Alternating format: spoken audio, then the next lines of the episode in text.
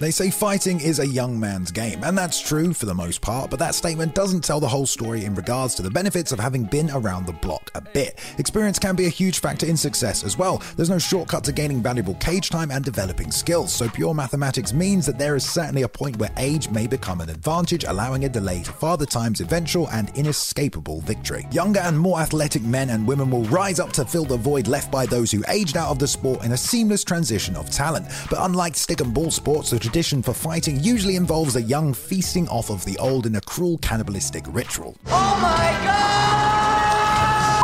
However, in a world as unpredictable and chaotic as mixed martial arts, we have plenty of examples of when the old guard disrupted those plans. And before the video, just a quick reminder to like and subscribe. We recently noticed only a few of you are getting notifications, so make sure to click the bell and turn those on. I'm Balian from MMA On Point, and here are 10 times the old guard proved it wasn't over.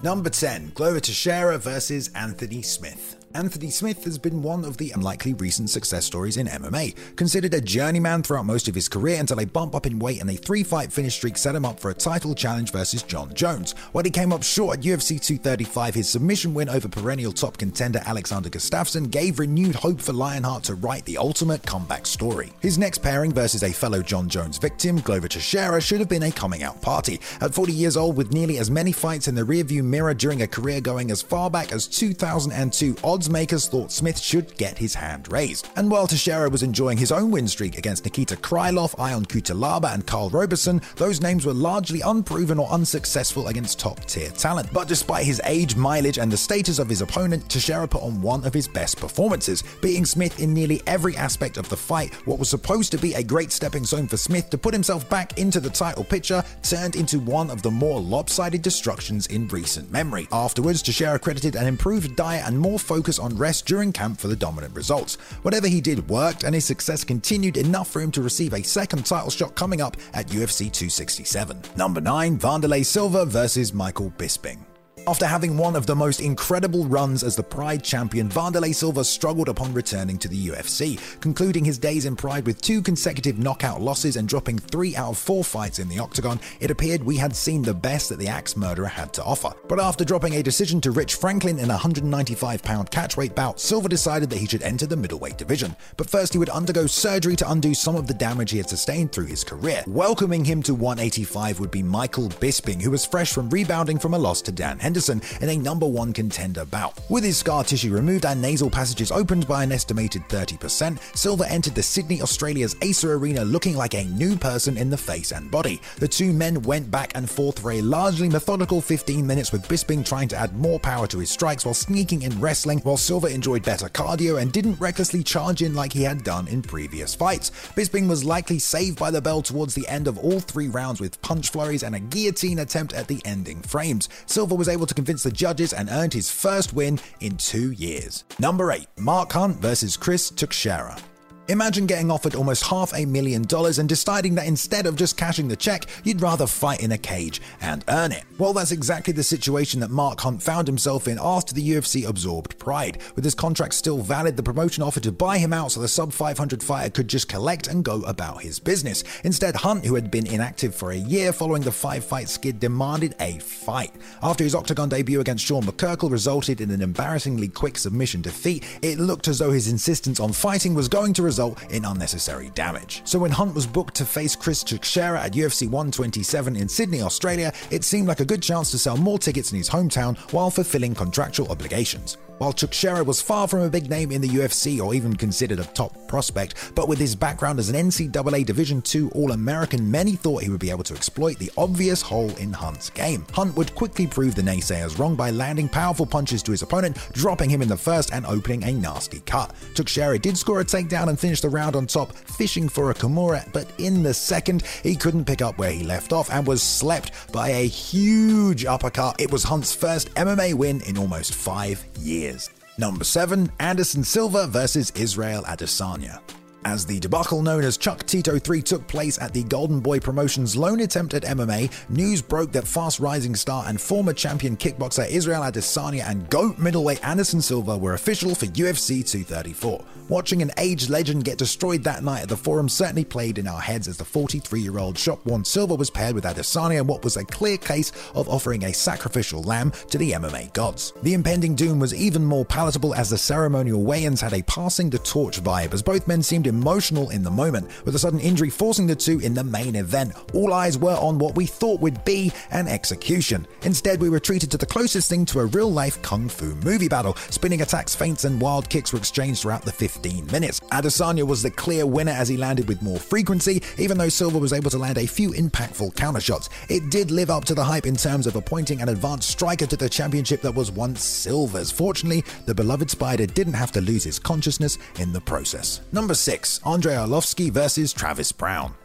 By 2015, former UFC champion Andrei Arlovski had reinvented himself with a second stint in the UFC. After leaving the organization and suffering three knockouts in a four fight losing streak, it looked like it was time to call quits. Instead, he revamped his coaching situation, settling on exclusively syncing with Jackson Wink. His rededication paid off as he impromptu ended up being back in the UFC as a top contender. He'd faced former training partner Travis Browne at UFC 187. At the time, Browne was a top contender himself, narrowly missing out on a title opportunity the year before. Browne's unique athleticism and finishing abilities led many to believe that the improbable comeback story of the former champion was coming to an end. But in a furious one round blitz, the two would trade shots in a barn burner that reduced Joe Rogan and Mike Goldberg into excited sound bites. Despite concerns about his chin lingering from his past losing streak, Arlovski endured and came out on the better end of the exchanges, forcing a standing TKO finish with just under 30 seconds remaining in the opening frame. Amazingly, Arlovski was able to get a dramatic victory against a younger and physically gifted elite fighter while toughing out a pulled calf muscle from earlier during the fight week. While he has only seen the win column seven times in his next 18 outings in the octagon, for a man who almost retired nearly a decade ago, it's impressive that he remains a relevant force in the UFC. Number 5 Cowboy Cerrone versus Alexander Hernandez. Alex Hernandez raised eyebrows with a stunning knockout of Beneil Dariush in his short notice UFC debut, and a win over Olivier Aubin Mercier had hopes high for the young prospect, and his next outing paired him with grizzled vet Donald Cowboy Cerrone. At the time, Cerrone was fresh off a middling run at welterweight and decided he needed to return to his original home of 155 pounds. With Cerrone's unfortunate pattern of taking punishment, a tough weight cut, habit of taking fights without even knowing who his opponent is, and Hernandez's power, it's no shock that Alexander the Great closed the betting lines at a minus 255 favorite. To make matters worse, Hernandez did his best to antagonize Cowboy in the build up. I just see myself facing an insecure little lad swinging on a saddle with a pop gun and a feather in his hat. I'm not the guy to sit here and talk shit to you because I know what floor you're on. They fucked up and put me in the wrong room. I'm right next to you, little motherfucker. So if you have something to say, you can come knock on my door, okay? After starting out strong and hurting, Cowboy Hernandez eventually found himself outclassed as the former kickboxer lit him up on the feet. Just before the four minute mark in the second round, it was too much, and Hernandez fell to a head kick and follow up punches. Number 4 Dan Henderson and Hector Lombard.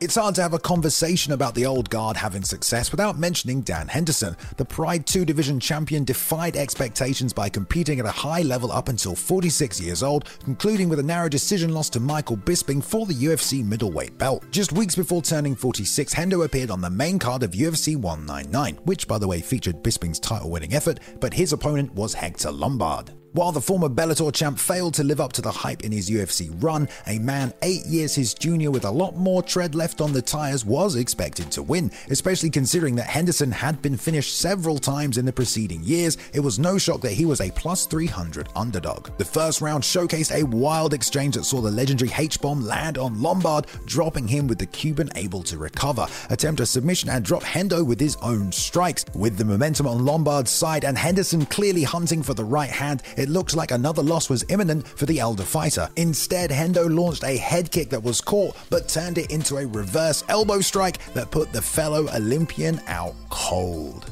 Number 3 Big Nog versus Brendan Schaub.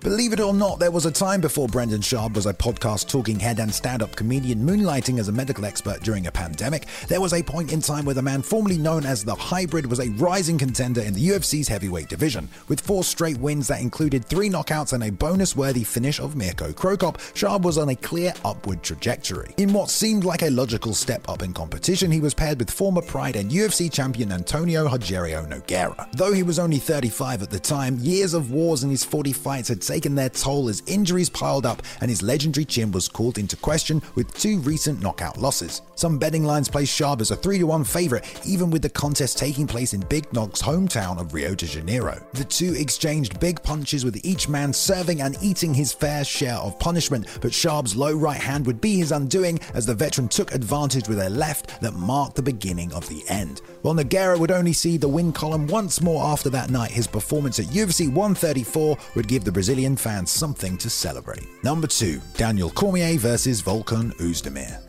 Heading into UFC 220, the clock was ticking on light heavyweight champion Daniel Cormier. With his original retirement plans firmly set for his 40th birthday, the near 39 year old former Olympic wrestler was looking to close out his career. Beyond the calendar, question marks surrounded him stemming from his previous bout, a rematch with nemesis Jon Jones. That night at UFC 214, DC was stopped in a brutal sequence that began with the Jon Jones head kick. Although a failed drug test erased the loss from his record and reunited him with the belt, it couldn't reverse the damage he'd sustained sustained. His opponent Volkan Oezdemir was riding high, going 3 0 in his one year on the UFC roster, which included his own KO victory at UFC 214. But all doubts were put to bed come fight time. After allowing the 28 year old Oezdemir to land a few early shots, DC took over with superior striking and his patented smothering and technical wrestling attack. The challenger barely made it out of the first round as the bell saved him from a rear naked choke. The bell wouldn't rescue Oezdemir in the second as the champ landed a ton of unanswered blows from the crucifix position, forcing forcing the referee to stop the contest.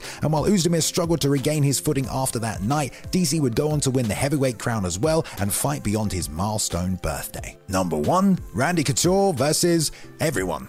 Randy Couture's status as a legend who defied the logic of time and age can't be understated. After a highly decorated run as a collegiate wrestler and a stint in the United States Army, Couture made his MMA debut just shy of his 34th birthday, when many fighters are heading towards retirement. With that being said, there was always the sense that he was fighting on borrowed time. In just his third UFC bout, he ran through a surging and undefeated 19 year old Vitor Belfort, defied the odds at UFC 28, beating Kevin Randleman to capture the heavyweight title. At 40 years old, Couture completely out wrestled and annihilated a prime 28 year old Tito Ortiz to capture the light heavyweight belt. Three years later, Couture came out of a brief retirement to challenge a 31 year old Tim Sylvia for the heavyweight strap. To the surprise of the collective MMA world, Couture again thoroughly dominated the younger man. After dropping him in the opening seconds, the natural outpaced and out wrestled his foe to once again become a champion. He would then have to defend that crown against a 28 year old Gabriel Gonzaga, scoring a third round TKO. While he'd have mixed results after that victory at UFC 74, he was essentially playing with house money at this point.